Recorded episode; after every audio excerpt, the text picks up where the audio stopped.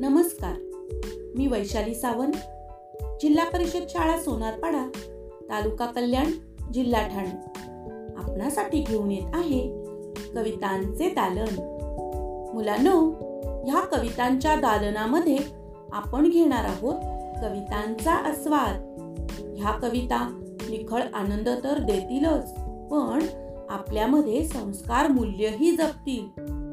मराठी साहित्यातील अनेक प्रतिभावंत कवींच्या कवितेतील भाषाशैली शब्दवैभव संस्कार मूल्य यांचे आकलन व्हावे आणि जतन व्हावे म्हणून हा उपक्रम. मुलांनो ह्या कविता ऐकता ऐकता तुम्ही स्वतःही कवितांचे सादरीकरण कराल आणि मराठी साहित्याचा वारसा जपत राहाल आणि वाढवत राहाल ह्याची मला संपूर्ण खात्री आहे. चला तर मग.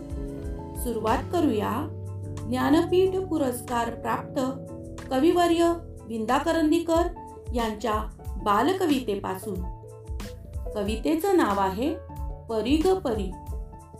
दगडालाही संवेदना असतात. कधीच कुणाला त्रास देऊ नये. असे ही कविता सांगते. कवितेचं नाव आहे परी ग परी. कवी आहेत विंदा करंदीकर परीचा पडला दगडावर पाय. दगड म्हणाला हाय हाय. परीचा पडला दगडावर पाय. दगड म्हणाला हाय हाय.